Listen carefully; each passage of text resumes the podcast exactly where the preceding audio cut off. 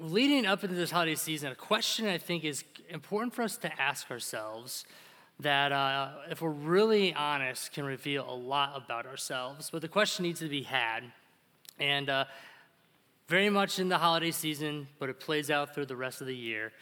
And um, if I were to ask you this question, I'm curious how all of us would truly respond. And the question is this: are you happy? Like, are you a happy person?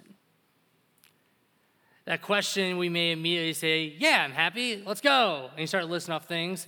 But that question, if we look at each other, is like, hey, are you happy? I'm curious what we say. Because recently, uh, some time ago, TikTok was flooded with a trend that was going. And the trend was like, it could be like hashtag, are you happy, whatever. But the, the thing was this. It's so people would walk up to people on the street, or they would ask each other a question. They'll go up and say, hey, bro, are you happy? And they'll say, you know what? Yeah, I think I'm happy. It's just like, for why? What makes you happy? It's like, man, I got an awesome girl. I work in my job. It's cool. Life's great. And they start listing the ways they're happy. But what was more revealing, though, is most people in this trend would say, no, I'm not happy. And when really asked to unpack that, why aren't you happy? The things they'll say is, there's conflict between my relationship with such and such person. Work is hard. Um, I mean, family drama. Oh, you know, drama. And that's what they'll say. And more so, it's that the and it's fascinating because the very thing that brought so many people happiness is the very thing that led to their unhappiness. The thing that brought them happiness was, oh, man, my marriage is great, so I'm happy. Oh, my kids are obedient, I'm happy. Oh, man, I got this raise at my job, I'm happy. And they keep listening, happy. But on the flip side of that coin, the very thing that people were communicating that led to their unhappiness was those things deteriorating immediately when there's a wedge in there. And so we ask ourselves, what do we do with happiness? Now, if I look at you this morning, or if you were at your lunch table today, and you're sitting there and you're talking to each other, and if you're married, if you look at your spouse, I don't know if the last time you asked your spouse this, she's like, are you happy? It's just, and like, it was an honest answer, like, what, what do we say? If you ask your kid, hey, are you happy? And by, and by doing this, today we're going to be going through Ecclesiastes chapter one. So if you're a Bible, turn with me to Ecclesiastes. And um, as we approach the holidays, a time where we speak of a lot of happiness, we have to, we have to get our heads on right to really see where happiness is found. And so today we're going to be looking at verses eight and nine with this question of happiness. So first, so this is God's word, Ecclesiastes chapter one, verse eight. All things are full of weariness. A man cannot utter it. The eye is not satisfied with seeing, nor the ear filled with hearing. What has is what will be, and what has been done is what will be done. There is nothing new under the sun. I mean, so much joy in that text, right? Like, wow. That's a, there's a lot of joy, Foster. Like, goodness gracious. But this morning, we're going to look at three, like, like looking at that text, this morning, we're going to look at three ways for you not to be happy. Like, we're going to look at this text. I'm going to guarantee you, we're going to look at three ways. If you do these things, I can personally, I'll guarantee it. Three ways. If you do it, you will not be happy. You won't be. Three ways. So this morning, we'll talk about three ways to guarantee your unhappiness. And so, meaning, if you do these things, you won't be happy. But go with me here. Once you realize this, the key is the reversal of those things. That, I don't know if you believe me, but this morning you can leave Bethel Church, Cedar Lake, and guess what? You can be happy. I don't know if you believe me. This morning, again, as Peyton was saying earlier, you're like, you don't know what my week's been like. Like, Thanksgiving was a train wreck. Those mashed potatoes were garbage. They didn't put, they way too much potatoy taste, to way too much starch. I personally love the more butter and salt you put in there, garlic makes it better. But if you do these things, you'll be unhappy. But once we truly realize these through a biblical worldview, I could tell you, you can be happy. And this morning you might be saying, you're a liar. Because we love that video we just watched. And when we're communicating, and I was thankful through the whole thing. And I love that because that inspires us to keep going. But what about the rest of us who aren't thankful? Who aren't happy, when it's just hard, and you're just like, I'm not happy this morning. I don't see it getting better. Well, let's look at God's word to see through the gospel how you can be happy this morning. So first point, in your quest to find happiness, you have to realize this. Nothing is designed to make you happy. Nothing is designed to make you happy. Look with me at verse eight, verse eight, right in the beginning. It says, all things are full of weariness. Solomon is writing this to convey to you and me that in a broken reality where sin and selfishness exist, there is nothing in your possession today that has the power to alter all of your circumstances and make you happy. Nothing is designed to be the, the to produce happiness in your life. Now, don't hear me say that things can't spark happiness in your life, because we get that all the time. I mean, some of us, like, we go to Starbucks and we immediately get our first cup of coffee in the morning. Some of us, we love to, like, Thanksgiving when everyone's together and we have these moments of like, ah, this is incredible. And don't hear me say We things don't spark happiness, because they do. But the reality, the point here being made is the those things don't bring like the lasting happiness. It doesn't last forever. It dwindles. It fades. I mean, just go with me with the holidays. It's like you're, mo- you're so happy when everyone gathers under the roof and you're together for this meal, but give it a few hours. You're excited till everyone else goes home. Right? Because nothing is designed to make you happy. And just look at the past twelve to eighteen months for you personally. I mean, I work in student ministries, and so often when it comes to going from grade to grade, I look at students, this is like, who are, who is that person you had a crush on eighteen months ago? Are you with them anymore? No. Do you care? No. And it's just like, look at the such transient nature of everything in our life, that things come into our lives and immediately go. And there's this constant rotation, because all things are full of weariness. The people who made you happy, are you still with them? It's like, they're not there. And just go, you can go to the verse right before this. In verse seven, Solomon writes this: all streams run to the sea, but the sea is not full. To place where the streams flow, they flow again. This is designed to teach us that the seas are never filled dis- despite rivers constantly flowing into them. The same is true for you and I, that the amount of things that constantly brought into your life will never fill you up.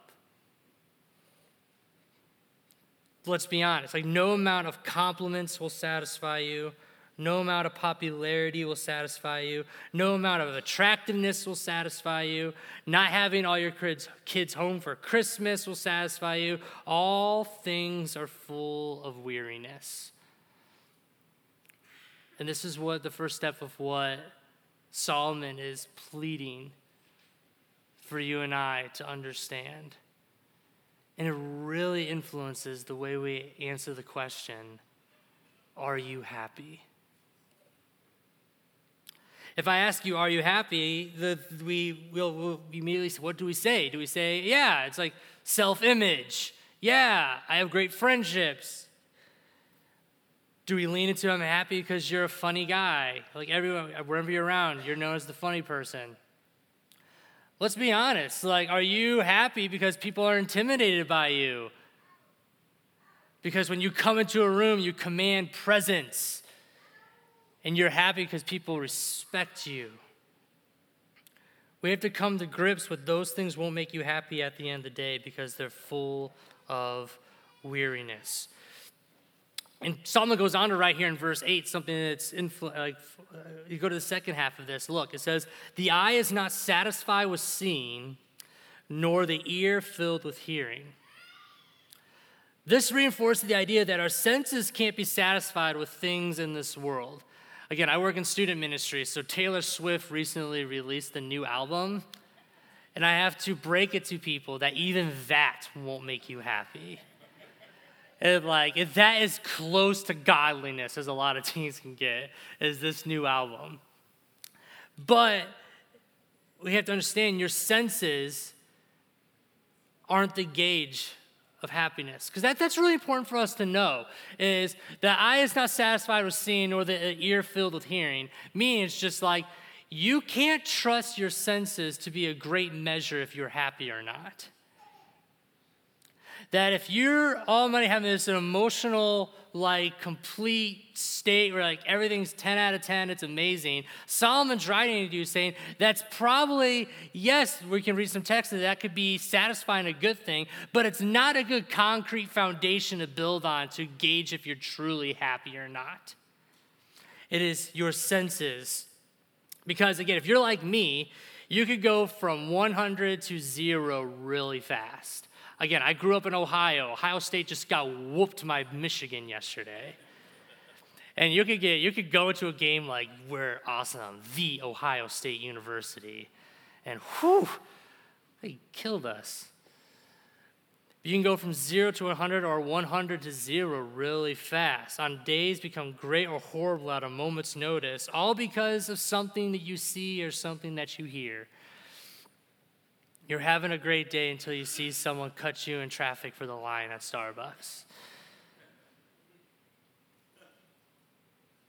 If something we witness or happens, immediately it shifts from happiness to dissatisfied. If you entrust your happiness to things around you, Solomon's telling you and me, you are setting yourself up for unhappiness. Happiness. And how can we know that? Like, again, he's like, all right, he can talk a big game, but how can you know that that's true? Where's the research, Solomon? What do you got? Well, this is the second point we have for us. You won't be happy if you try the same thing because everything else has been tried. Solomon's telling you that all things are full of weariness, and guess what? Everything has been tried under the sun to gain that happiness. Everything. Look at verse nine. What has been is what will be, and what has been done is what will be done. There is nothing new under the sun. That rhymes. That can be Century's next song they write. But de- like, the definition of insanity is doing the same thing over and over again, expecting the, a different result. Like the de- for us to walk, and that's what we often do every day, is we live out insanity, is when we try to do the same thing over and over and over again to get a different result of what will what it is designed to always give you. But we do that with our happiness all the time. All the time. We're like, I'm going to do this, and it's going to get me happy. This will make me happy. But a good rebuttal is, you might say, well, Solomon didn't have Wi-Fi. Solomon didn't have a Tesla. He didn't have airplanes. He, heck, he didn't have modern medicine. He didn't have Call of Duty. Like, again, I work with students, and that's like the new thing that's out. And you'll say, like, no, he didn't, but here's the thing you have to understand. It didn't, there's no variation from the invention of the wheel to putting space stations in the sky. It never stopped parents from getting divorced. It's just that reality. They're saying, like, nothing's new under the sun. The product of what's introduced in our life doesn't fix the fundamental things that happen. I mean, just look again, alluding to student ministry, alluding to the our current, from our generation today. If you're a student here, you are the most connected generation of all time, but you're the highest of statistics in anxiety and suicide rates. And it's why? Because nothing's new under the sun. And those things introduced, Solomon saying, they've all been tried. And if you do those things, Solomon's looking at me, he's looking at you, and he's telling you, you will not be happy. You won't be. Solomon doesn't have the new tech things to, to evaluate to see if it'll make him happy. Again, if you were to hand Solomon an iPhone fourteen today, he would be, wow, this is an incredible piece of technology. There's not enough people texting me on it. This phone is great. In two years, it's going to be outdated. Nothing new under the sun means the same unhappiness you and I has been shared with every person in history forever. And why is that? We're going down to the fundamental reality where you and I share with everyone else. It doesn't matter if you're elementary in here, teenager in here, you're close to the grave in here, wherever you're at. It is the fundamental reality is that we are separated from God and live in a broken world. A lot of what Ecclesiastes is written, again, I want to encourage you guys when you go home and read your Bibles, Ecclesiastes can be one of those books when you read, you're like, dang, this is just a downer. Or there's like, what is happening? But Ecclesiastes, I, I would argue, is, is Solomon knowing the story of humanity. He knows about, he like Solomon has Genesis. He can read Genesis. Solomon has these books, and Solomon looks, and he knows what Eden was like. And he's assessing reality outside of Eden, and he's seeing the dissonance. And Ecclesiastes is him on this endeavor to try to get a taste of what Eden was like and realizing it is unattainable outside of relationship with God. And Ecclesiastes is here to tell us, like, we share that with everyone. The very idea that we're having a conversation on happiness points to the fact that we all want a deep sense of happiness and satisfaction in our lives that it seems like just doesn't seem to come.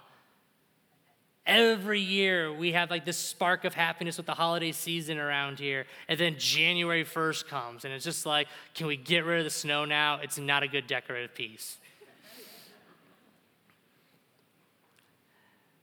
Because we have these sparks where we're realizing that the happiness comes, happiness goes, and it's just constant ebb and flow.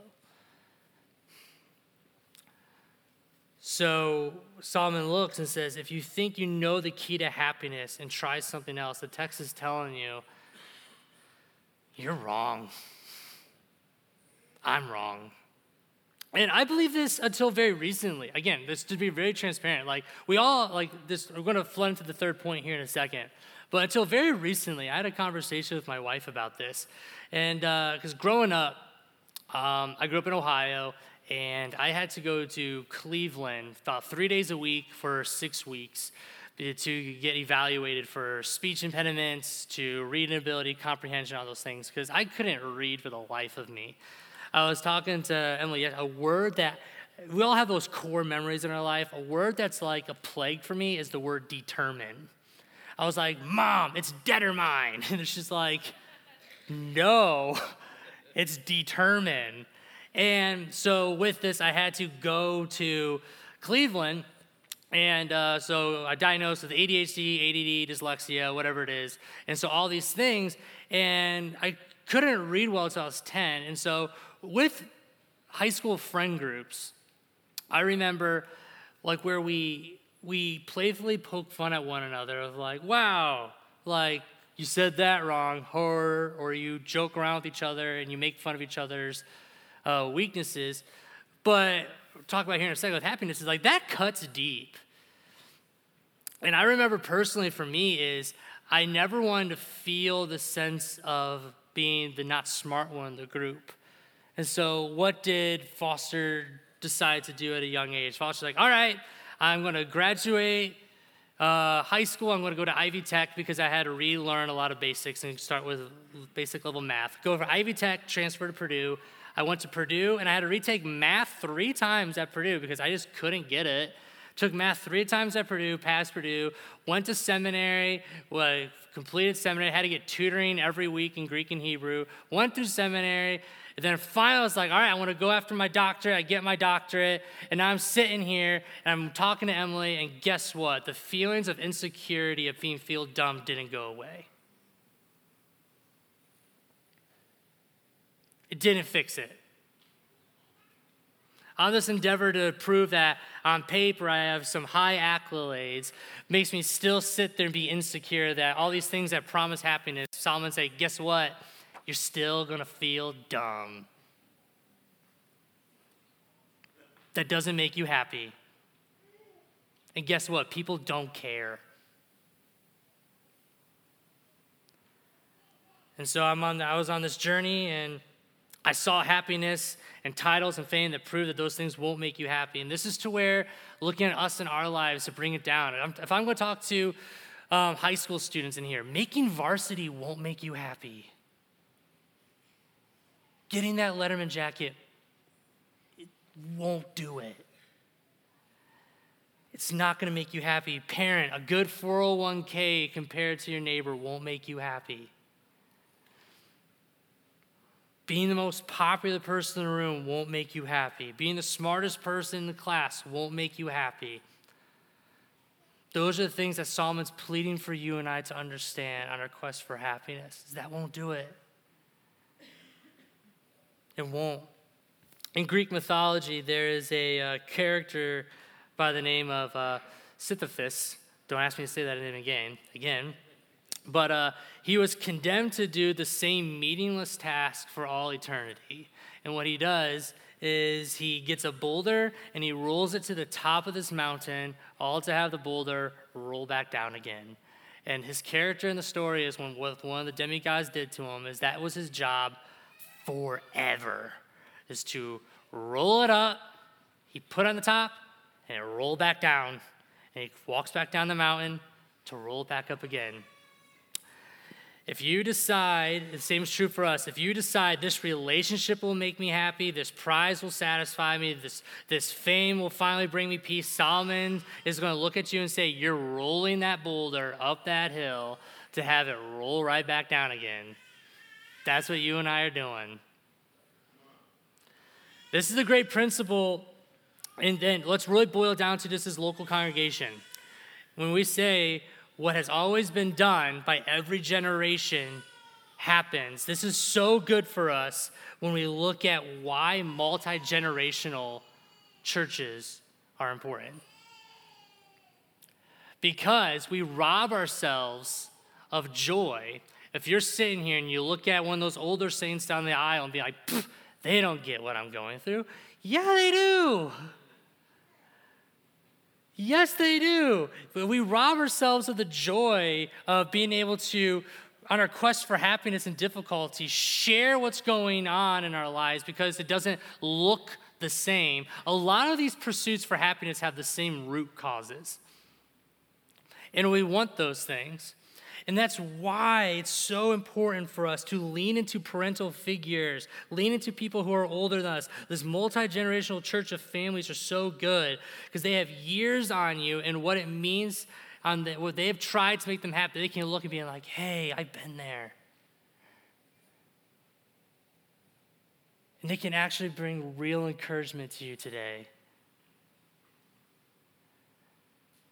That's why it's not cool when you have just all people who are the same as you, same life stage, same everything. Because guess what? I don't know about you. I have a three-year-old, a nineteen-month-old, and a two-month-old.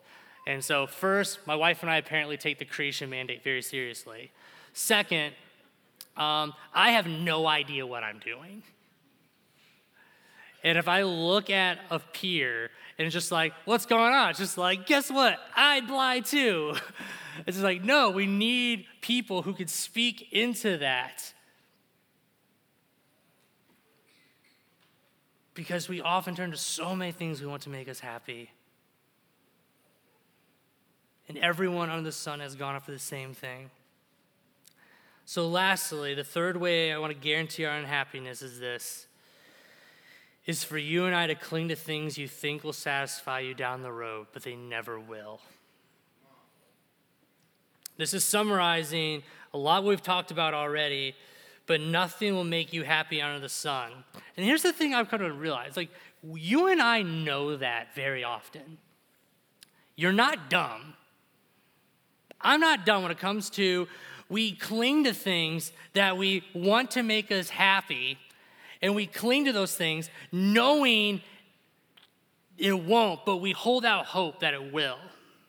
It's like, again, these illustrations. It's like having a glow stick that at one point had some spark to it, but with every glow stick, they die. And we hold on to these glow sticks. You're like, maybe it will, the chemicals will rekindle and it'll work again for me. We hold on to those things, but it's not designed to do that. I'm more convinced of this is why we cling to things that make us happy when we know they won't. It's, it's because of this fundamental reality, and it's shame. You might ask me, okay, how does shame play into this? Well, first, shame, I'm going to define shame. Shame is identifying with your personal, with your self-deficiency and sin, resulting in public humiliation and embarrassment. Shame is identifying with your self-deficiency and sin, resulting in public humiliation and embarrassment. You and I cling to things that we know won't make us happy because we're scared if we admit that this is where we actually want to go for happiness, that people will reject us. In other words, if we are actually honest about what we think will make us happy, our fear is, we're going to be cast out, made fun of, and rejected. This is what I mean. You hold to things you want to make you happy because you believe the lie that if you share with the real person why you cling to them, they will reject you and you miss out. So what do we do? Every day, if you're like me, you share. This is why Stephen Ganshaw has so many people come to his office often. He's the pastor of counseling. This is why so many of us just go talk to other people, and we seem like we're always stuck in the same habitual sin. Because this is what you and I do. We share bits and pieces of what we actually are running to, like breadcrumbs, but we don't truly share the real thing. It's as if you are driving a car, and you are telling everyone on the car ride, look at all these potholes on the road. We live in Indiana, it's easy.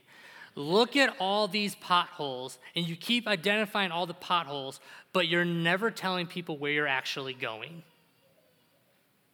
You leave out the destination. You're like, pothole, it's like, bam, bam. You're like, oh, man, that was kind of hard, wasn't it? But everyone's like, man, that was. But you keep going, and you don't share where you're actually going. I want to encourage you that your first step towards happiness is found when you actually start confessing the destinations, not just the potholes. When you start sharing that this is actually where I run to happiness, and don't actually just share just breadcrumbs along the way. And don't, and don't hear me say, like, all confession is good. Confession is good. Please don't hear me say, if your heart is burdened for something, don't hear me say, don't share it. Again, like if you share those potholes in your life, please do. But if you're like me, it's far easier to confess struggles in your life that don't reroute to where you're actually running to. Meaning, it's easy to share like, wow, man, I should really just not be on Facebook as much. And you're like, yeah, you're right. But maybe you should really confess to why you ignore your kids.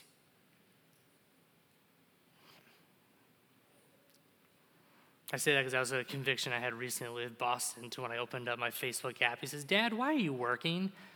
And I'm like, I'm not. So, for example, this comes in many forms.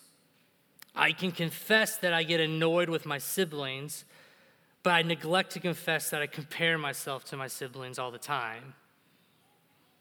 And I constantly think through how I can be seen different than them. I can confess I struggle with my husband's laziness, but in reality, you wish you were with your friend's husband who actually had motivation in his life.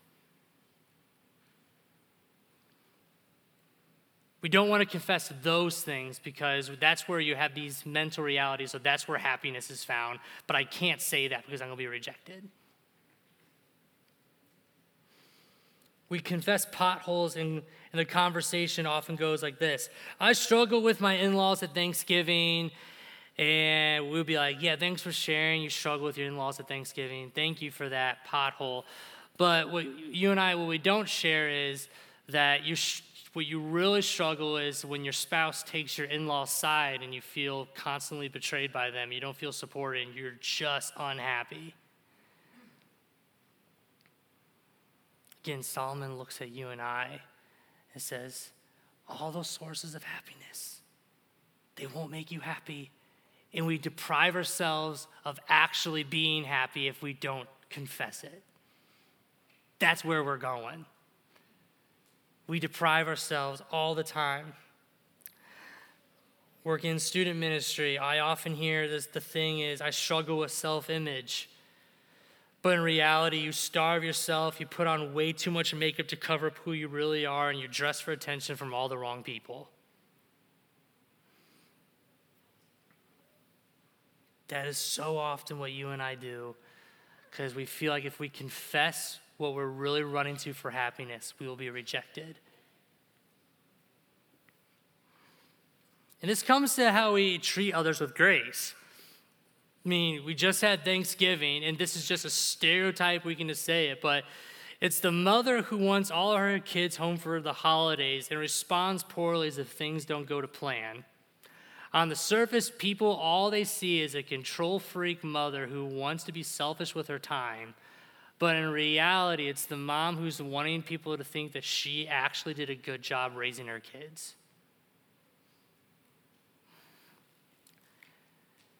And we deprive ourselves of actually being happy and having grace towards one another if we don't express where we're running to for happiness. It's all tied to happiness because it's how we respond. Another way we can say that, it's, it's imagine if you and I would go to a pool and we lead people to the shallow end of the pool and we tell people, this is where my life is. When we, hey, how are you doing? I'm good. Good, great. Bye, see you next Sunday. And we say, hey, I'm doing good. And you express people, this is the shallow end pool, this is where I live my life. But in reality, you're in the deep end, you're drowning, you're dying, I'm dying. And we don't express actually where we're running to for happiness because we're like, if I share that this morning I was just screaming at my kids, then they're going to feel like I'm a bad parent. And I have to be seen as I'm great and I'm happy. And I can't say that. And so we we just hide it all the time.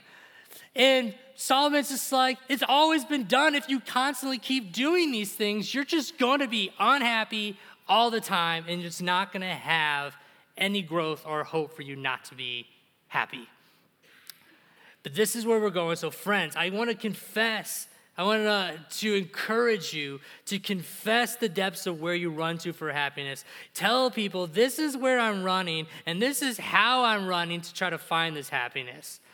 Because you're going to find things that when you do that, there's two things Solomon tells you that if you're actually honest about where you run to for happiness, Solomon tells us in the text two things. One, you aren't alone.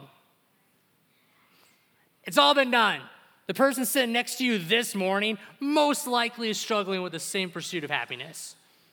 And two, the truth goes deeper in Scripture that no matter how deep the water goes of your pursuit for happiness in all the wrong places, the Scripture tells us God's grace goes deeper than that. It goes so much more deeper. You go to Romans five twenty when Paul tells us, now the law came to increase the trespass, but where sin increased, grace abound all the more. There's no destination, no deep water in your life where grace doesn't go deeper. And so this morning, when you actually have to wrestle with the question, are you actually happy? You can finally say, I'm not. And this is why I'm not happy. And guess what? When we finally verbalize it, the gospel can meet that. God, it, it, it doesn't serve you well if you just have this mirage and you have the gospel applying to make-believe realities in your life. The gospel will meet tangible things in your life. Jesus died for the real things in your life. And so when we express, I'm not happy because of this, so guess what? The gospel offers hope there. And we actually then can have happiness.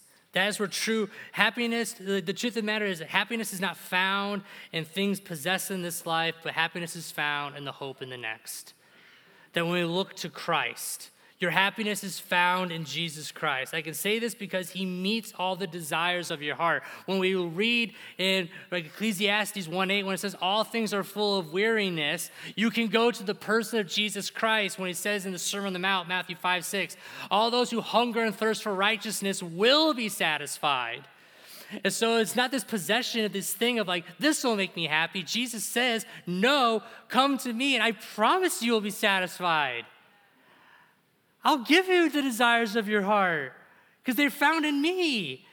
And I don't know this congregation well, but I do know that we all have a lot of things in common when it comes to our pursuit of happiness, when we want things and people to respond ways that how we want them to respond and act. But Jesus meets us where we are at and says, I am the satisfier of your soul. I came that you may have life and have it abundantly. That's what he says in John ten. When it's John ten ten, it says, the thief comes only to steal and destroy. I came that they may have life and have it abundantly.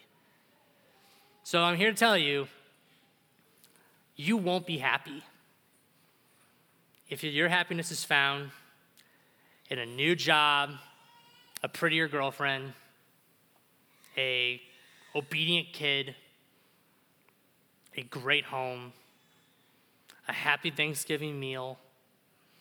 All things are full of weariness. And everyone has tried every tactic to manipulate those things, to make them the source of happiness.